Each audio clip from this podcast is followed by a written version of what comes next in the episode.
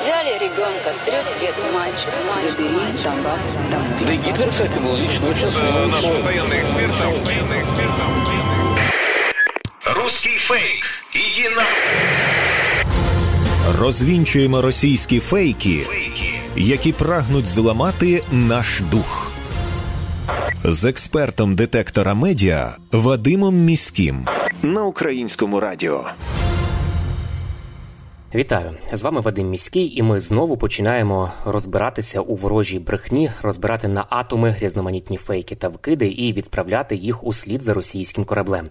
Для чого ми це робимо? Для того, аби не потрапити на вудочку пропагандистів, тому що очевидно, що війна відбувається не лише за території, а й за наші з вами уми. Тому знати фейки в обличчя це бути озброєними в інформаційній війні. Звісно, там, де є така можливість, ми на прикладах будемо розбирати характерні стандартні прийоми російської пропаганди і таким чином вчитися розрізняти маніпулювання, шахрайство та дезінформацію самостійно. Росіян зловили на новій брехні про українських біженців. Російські телеграм-канали і вебсайти поширили історію про українців у Німеччині, які, начебто, побили чоловіка із прапором Словенії. Українці, нібито переплутали цей прапор із російським, адже він складається із пропорційних смуг білого, синього і червоного кольорів і дуже схожий на російський. Цю ж історію можна зустріти і в іншій варіації, яка також шириться в соціальних мережах. Неназваний німець словенського походження буцімто вивісив прапор Словенії біля свого будинку. І коли відео із цим прапором потрапило в мережу, то українці, вирішивши, що цей прапор російський, начебто чоловіка побили, і той навіть опинився в лікарні. Для такої драматичності в кінці додають це. Для цієї варіації фейку росіяни навіть придумали доказ. Картинку із кадром із відео, на якій видно лише власне прапор на будинку, і для солідності на цю картинку наліпили логотип відомого європейського інформаційного телеканалу Євроньюз. Насправді це черговий фейк російської пропаганди. Журналісти проекту StopFake спробували знайти бодай якісь факти, які підтверджували би справжність цієї історії, і таких фактів виявити не вдалося. Більше того, у відкритих джерелах і німецьких засобах масової інформації взагалі немає жодного згадування про такий конфлікт. Як виявилося, такі повідомлення поширювали лише пропагандистські ресурси і російські телеграм-канали. Також фактчекерам не вдалося знайти жодного схожого відеоролика ні на сайті Євроньюз, ні на їхніх офіційних сторінках у соціальних мережах. Тобто ця картинка була просто-напросто сфабрикована пропагандистами для того, аби додати фейку солідності і щоб більше людей купилися на нього. Звісно, ми не будемо стверджувати, що за кордоном ніколи не може виникнути жодного інциденту за участі українців. Але цей приклад, як і багато інших, про які ми вже неодноразово розповідали у попередніх випусках передачі, показує, що Росія цілеспрямовано намагається дискредитувати українських біженців, викликати до них ненависть у країнах, де українців приймають, і, зрештою, зменшити підтримку наших людей за кордоном. Тому, коли бачимо якусь чергову скандальну історію з українськими біженцями за кордоном, пам'ятаємо, що це тема дуже і дуже приваблива для пропагандистів, і тому варто ретельно перевірити, перш ніж переповісти комусь чи поширити у себе в стрічці таку історію. Комарі із біолабораторії США нарешті добралися до точки призначення, але виявилася вона зовсім не в Росії, як лякали російські пропагандисти, а в Європі. Біолабораторії США за допомогою комарів створюють штучні осередки епідемій у східній Європі. Таку заяву зробив очільник військ радіаційного, хімічного та біологічного захисту збройних сил Росії генерал-лейтенант Ігор Кирилов. У міністерстві оборони Росії вважають, що дослідження так званих американських біолабораторій, фінансовані фондом Біла і Мелінди Гейтс, отакий от мікс конспірології, призвели до створення штучних осередків епідемій малярійних комарів та кліщів.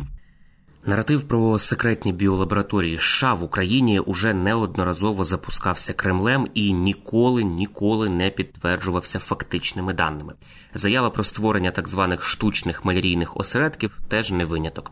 Фонд Біла і Мелінди Гейтс дійсно фінансує дослідницькі проекти із вивчення малярійних комарів, але ці дослідження зовсім ніяк жодним чином не пов'язані із біологічною зброєю. Їхня мета навпаки це розробка вакцини проти малярії, нових ліків та інноваційних методів боротьби з комарами. На сайті фонду Гейтсів вказано, що вони підтримують і інвестують в організації, які розробляють ліки нового покоління від малярії, а також передові дослідження, які працюють над розробкою методів генетичного контролю переносників та вакцин проти малярії. Усі ці зусилля спрямовані на повне викорінення малярії.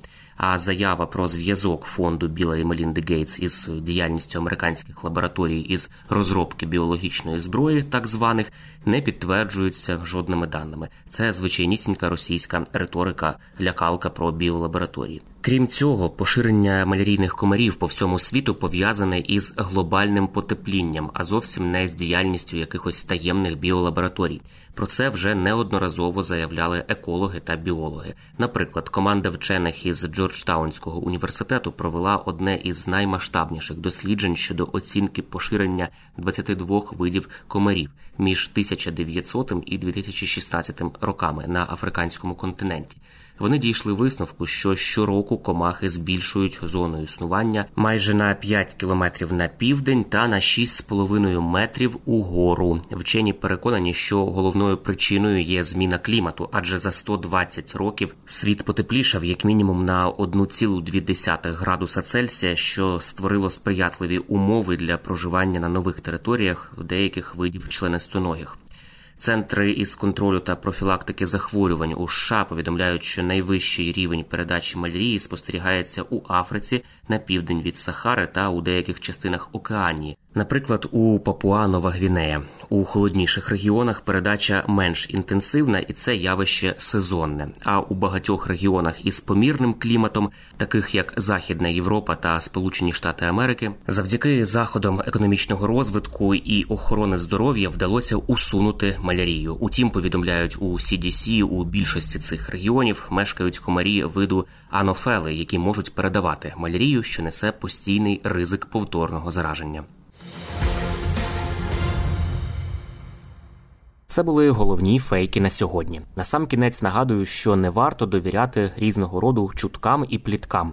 Усі неконкретні, напівсекретні, панічні повідомлення мають у нас одразу вмикати червоне світло в голові, що таку інформацію слід перевірити.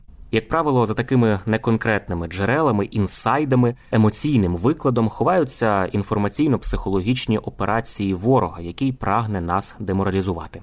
Довіряти ми можемо офіційним повідомленням української влади і новинам авторитетних медіа, наприклад, суспільному мовленню. І не забуваємо, що від нашої із вами поміркованості і зваженості при поширенні різного роду інформації, а ми це робимо щодня у розмовах із друзями чи в соціальних мережах. Зрештою залежить успіх всієї країни в інформаційній війні. З вами був Вадим Міський. До зустрічі.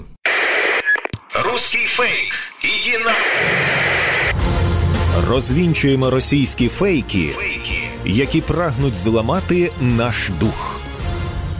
З експертом детектора медіа Вадимом Міським на українському радіо.